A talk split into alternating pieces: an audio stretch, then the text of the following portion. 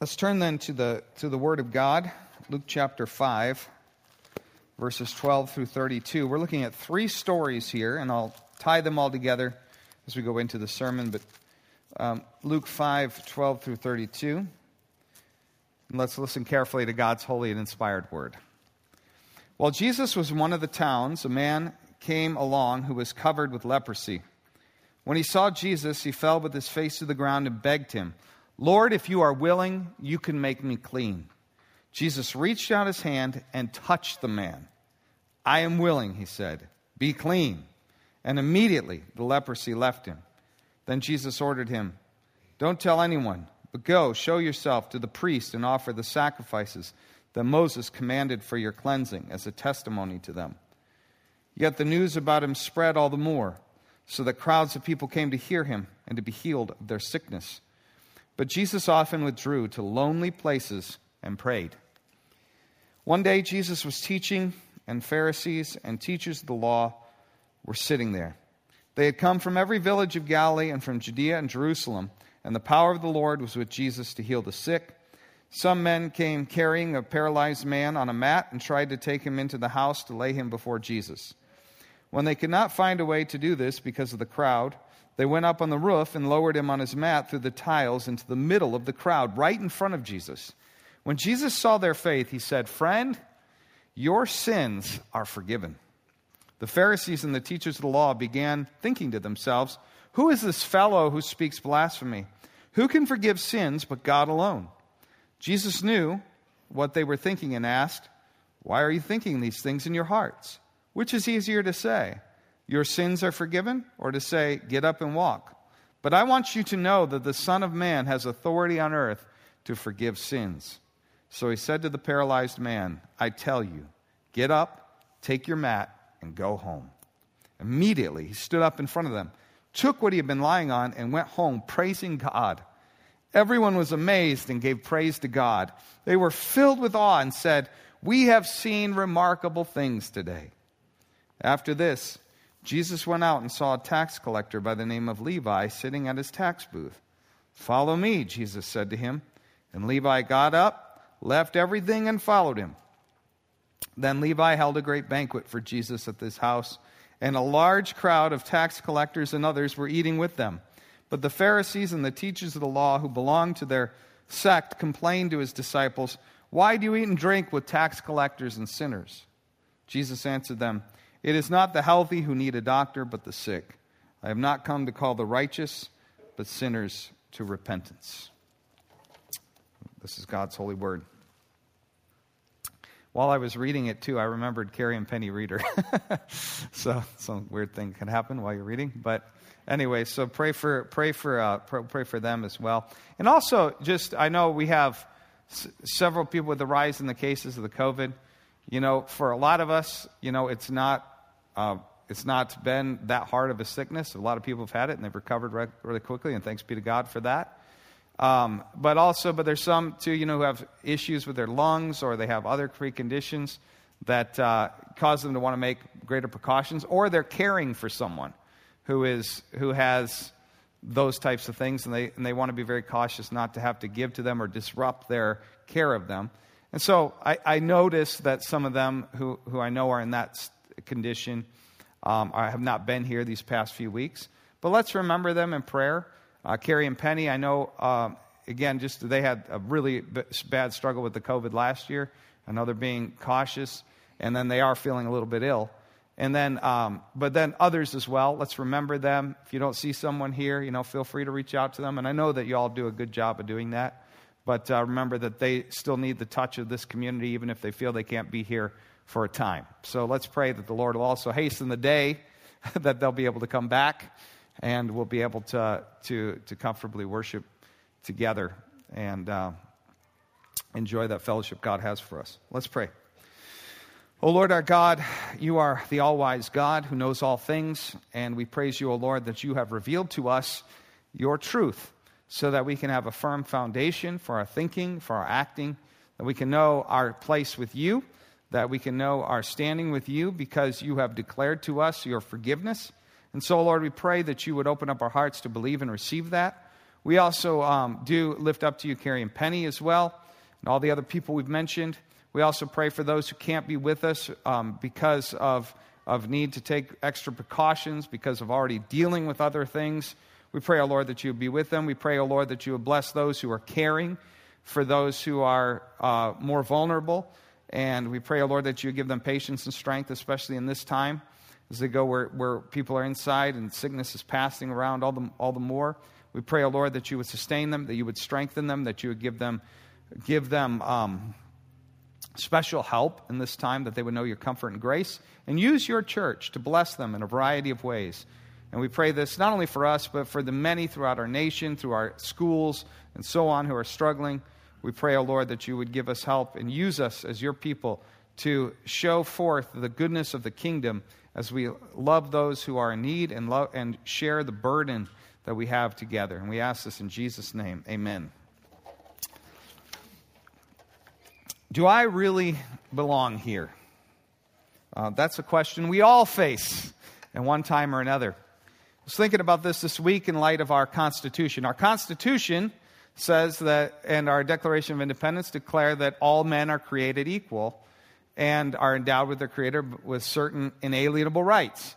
And so, eh, the United States is, is a unique nation in that whatever background you come from, you can be an American. You really can. I've been to other nations where that's not the case. Like, you're never quite part of that nation. You can't just come in and become that. You're always, you didn't grow up there. It's more ethnically based. And so, but our nation is unique. Unfortunately, for much of our history, um, we, we lived in a way that was contrary to that. First, by enslaving a group of people, and then by, and then by saying that you don't really belong here, you should be separate, you should be over there, and you should not be part of this nation's life.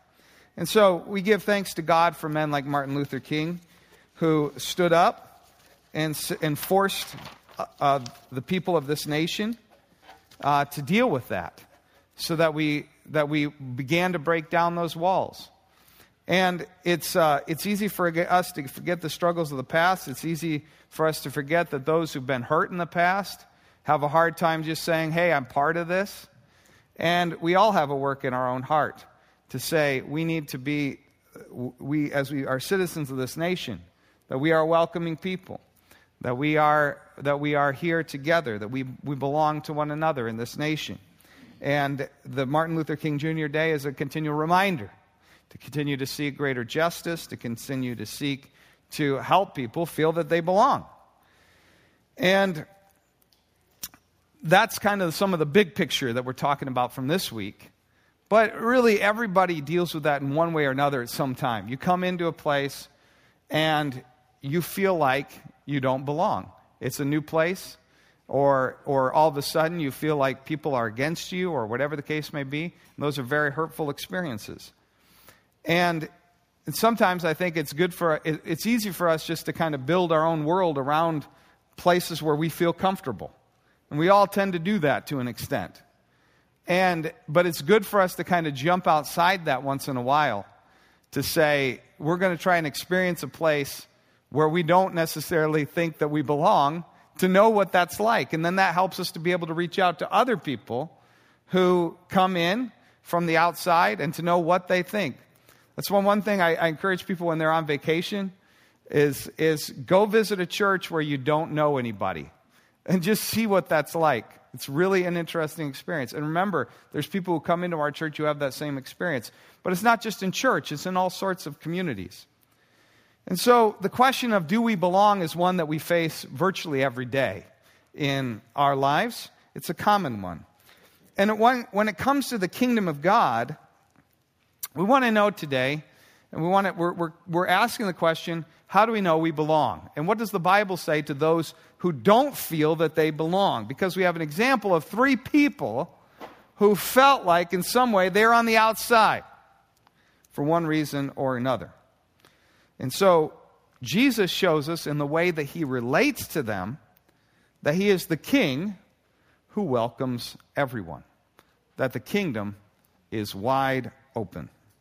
And so let's look at these three stories and see how our Savior teaches us about himself and about the kingdom. The first story is about a leper. Now, the general meaning of leprosy is virtually any skin disease where it's kind of being eaten away, or sometimes it could be terrible uh, in, in, terms of, in terms of the specific condition that is called leprosy. That, uh, but it, it went beyond that, anything where there's kind of a skin disease that's spreading. And what it meant for someone who had these, these skin diseases is they had to separate from society. And they had to yell unclean if someone was coming near them. And what it also meant religiously is that they weren't able to go to the temple or be part of the rituals of the temple. Now, if there was one thing that 2020 taught me, it is the joy of a crowd. And so, you know, when I think of, of the time when, of isolation, which at times I enjoy some isolation, I like to get away. I like to be able to have some time to think. But, you know, I also really love a crowd. And now every time I see one, it's like, that's where I want to go. I'm like, I want to be in the middle of Gatlinburg, like every night now, you know, because it's like, it's great. And but you know because we had a time where that we that we were were not able to experience that. And um, but we had a sense that it was going to end sometime you know? But when it comes to to the when it comes to the leper he was in that isolation and he never knew that if he might ever be able to enter into a crowd again. Never. And so this leper did something rather astonishing and forbidden, and it was actually forbidden in society. Instead of, instead of uh, running away or shouting out unclean, he came right up to Jesus, didn't necessarily touch him, but approached him and fell on his face. And what he said to them, to him, is, If you are willing, you can make me clean. And one thing that Jesus did, and what Jesus did in response was even more astonishing. He did something that probably no one else in that time would have been willing to do. He didn't run away from the man, he didn't back up, he didn't socially distance. He went right up to the man and touched the leper. When was the last time that that man had experienced touch? Who knows? And yet, touch is essential for human growth, development, and well being. And so Jesus comes and he puts his hand right on this leprous man. And then he says to him these wonderful words I am willing. I am willing. Be clean. He has the power and he's willing to heal. That is the message from Jesus. And so far from spread, spreading uncleanness to Jesus, Jesus spreads health and cleanness to the leper. That's what the presence of Jesus does. When he comes, he brings healing power. Now, there's an interesting note that Jesus says here. He says, Don't tell anyone, but go show yourself to the priest and offer the sacrifices that Moses commanded for your cleansing as a testimony to them. So, when if a leper was cleaned, was, uh, was healed, then a leper was supposed to go to the priest, and the priest would examine him and then you see that was the place of healing, right? The temple. And Jesus is sort of the temple. Now he's going right to it. He's the presence of God here on earth. And but he was to go to the priest, show himself, and Jesus said, still go to the priest. And then he says, if you know you're gonna you are healed, so you're gonna then when you were healed, you're supposed to offer a sacrifice. And so he says, go ahead and do that. Now let, you, let me just make a this is kind of a side note here. That Jesus honored the laws of God that, the law, that God had given them. He, he kept them all. And during that time, God had commanded that the ritual laws of the Old Testament be kept. A day was coming soon when all those things would be fulfilled and they would no longer be required. They'd become a matter of indifference. But while Jesus was here, he kept all these things. He went into the temple, he was circumcised, they offered the offerings, he went to the festivals, and so on, just as he was commanded to because he fulfilled the law on our behalf. And so he says to the leper, This is what the Lord has commanded for this time, so this is what you are to do. Now, Jesus kept going to the people's, people like the leper, and he keeps going to the unclean.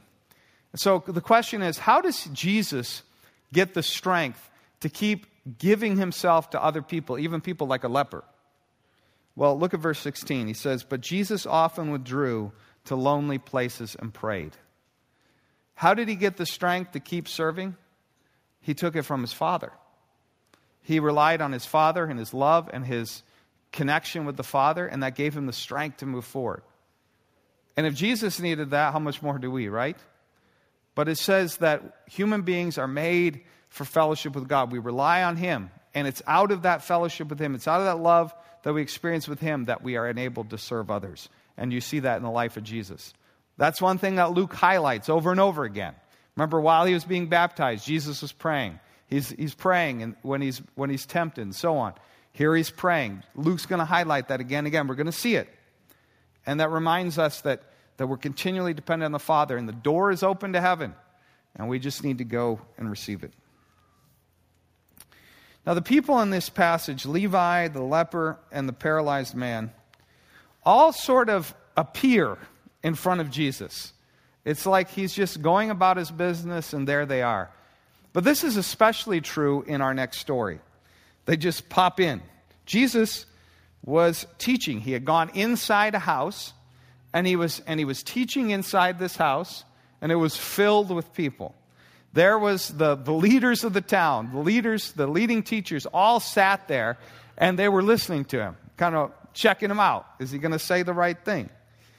And then the people were there, and, and they were all crowded into this little house.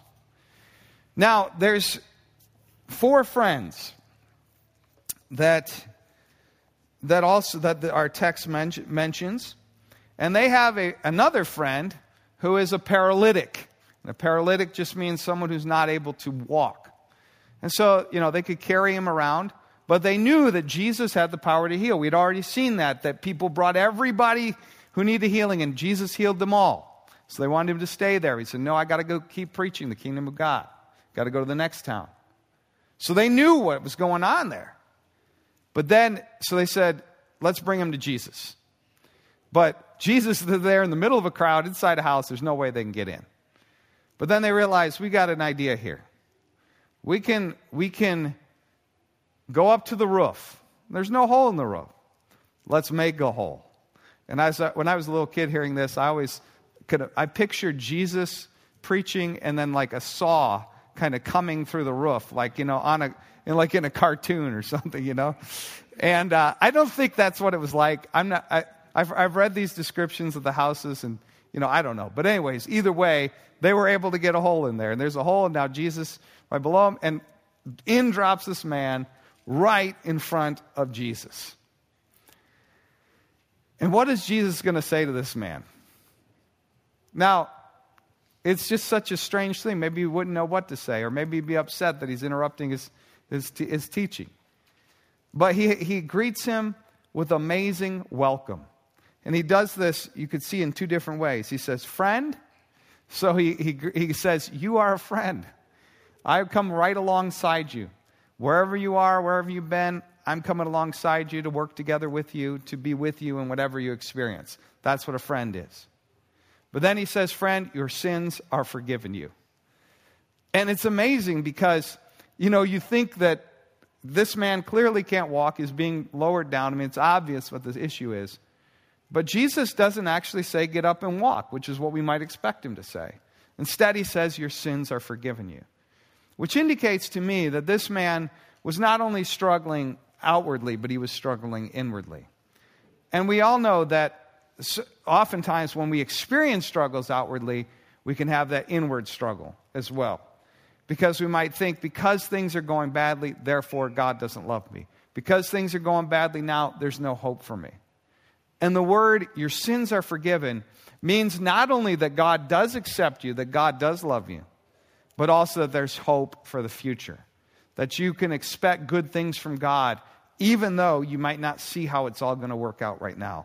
That's the hope that Jesus gives him. Friend, your sins are forgiven you. Now, the leaders respond to this in a rather negative way. They begin thinking to themselves, Who is this who speaks blasphemy? Who can forgive sins but God alone? Now, the interesting thing about what they're saying is that they are actually partly right. They say, Who can forgive sins but God alone? And that is true. Ultimately, we, we, we can sin against one another. And in that sense, we, we should forgive one another and we should ask for forgiveness when we have sinned against someone and someone can forgive us. And that's what we hope reconciliation when wrongs are done. But ultimately, all the wrong that we do is against the one who has put the law within us and who is the Lord of all and against whom we've sinned, and that is God. And consequently, no one else can say and truly mean it that your sins are, for, sins are forgiven unless they are authorized by God to do so. They must, it must be God Himself who comes and says this in order for this to take place. So, in this way, they are right that only God can forgive sins.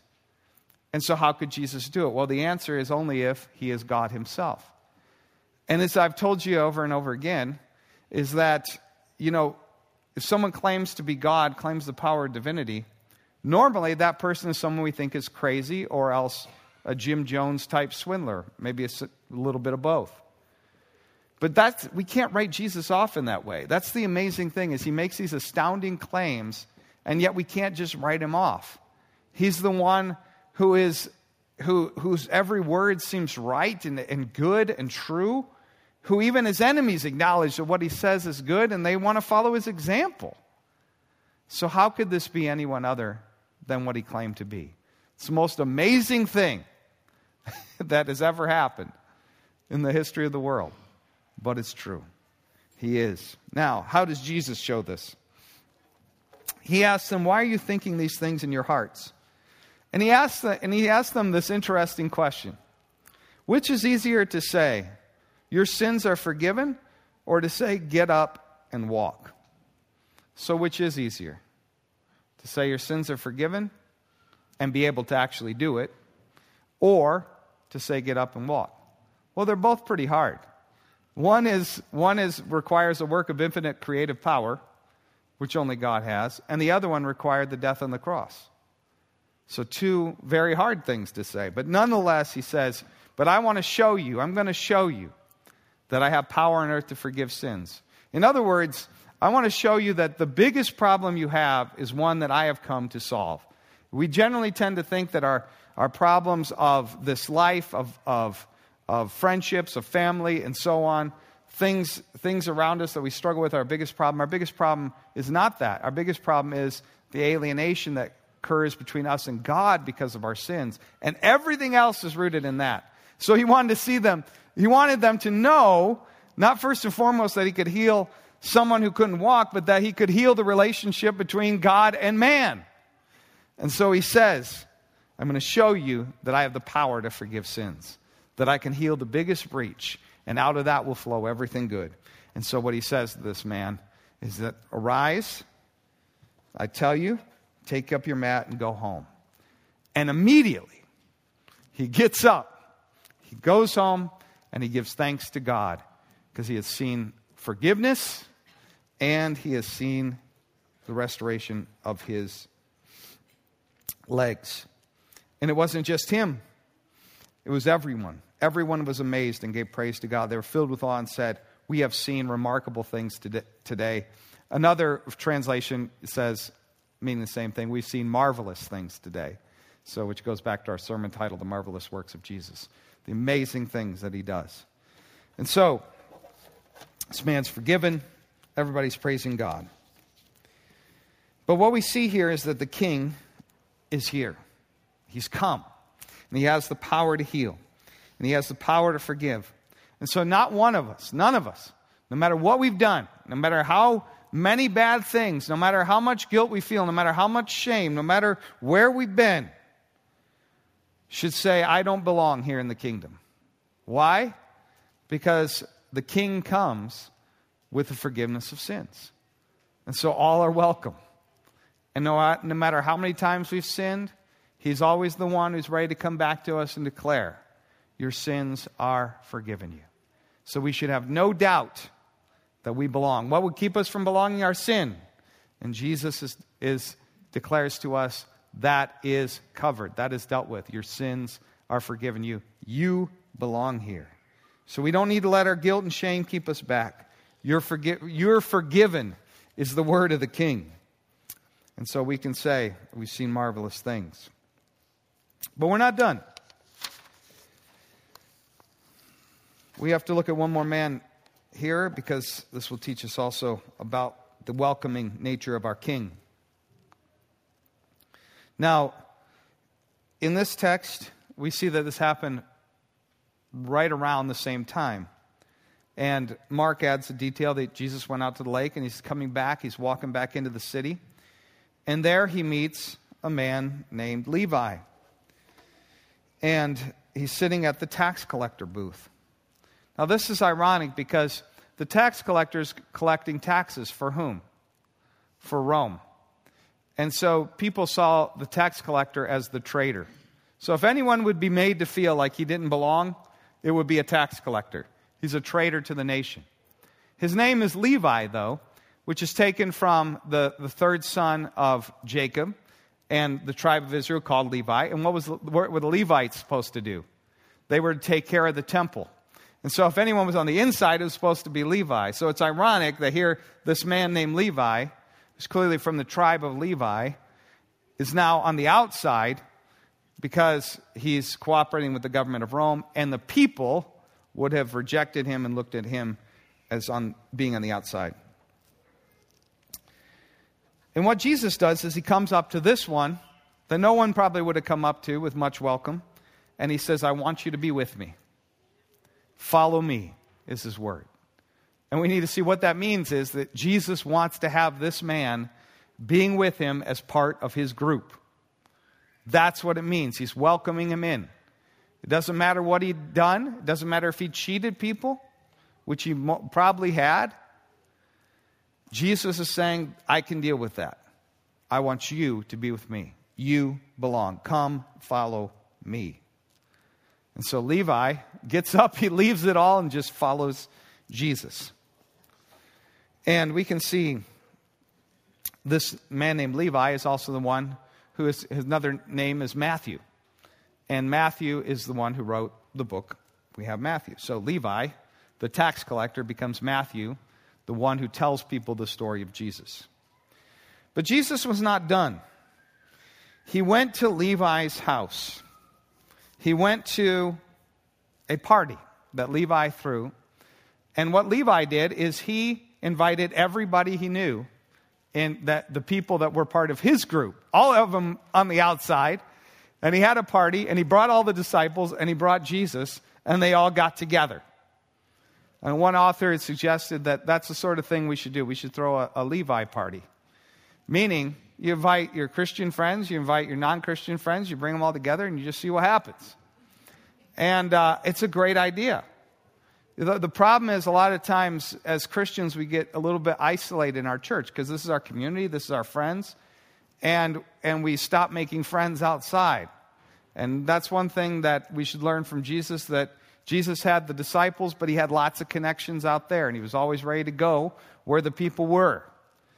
And he wouldn't have affected them had he not gotten near them. Same is true for us.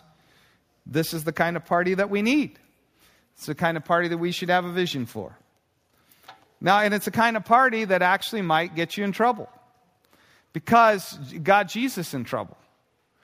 When Jesus threw this party, people started asking, like, what's he doing with all these people? We know that these people are not good people.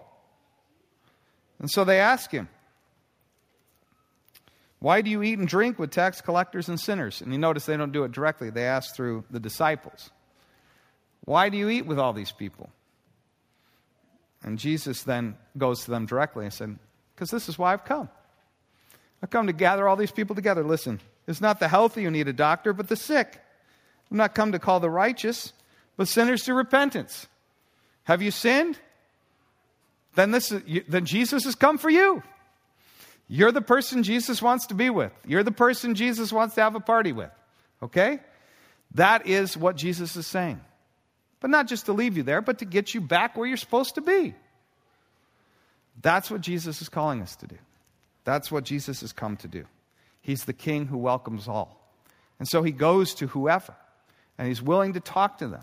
He doesn't come, come there with a scowling face, he comes with a face of welcome comes ready to receive them because he wants to bring all people back to where they were supposed to be. He's the doctor who's come to heal the sick. And so, my friends, let me just apply this in a couple of different ways. First, let this give you hope. Because it, it, even though we, most of us have been in the church a long time, and we've, we've known Christ and we've tried to walk with Him, we also see that we fail. We also see that we've sinned. And we still struggle with sins we've committed in the past.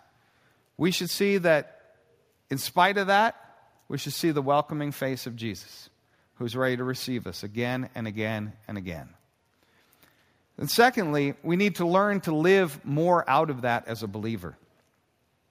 We need to learn to live out of the declaration, Your sins are forgiven you. We need to believe that even when things don't go well, even when our circumstances aren't what we'd like, that we are still accepted. And that doesn't just mean that God loves us, but things aren't going to turn out well. It means that things are going to turn out well.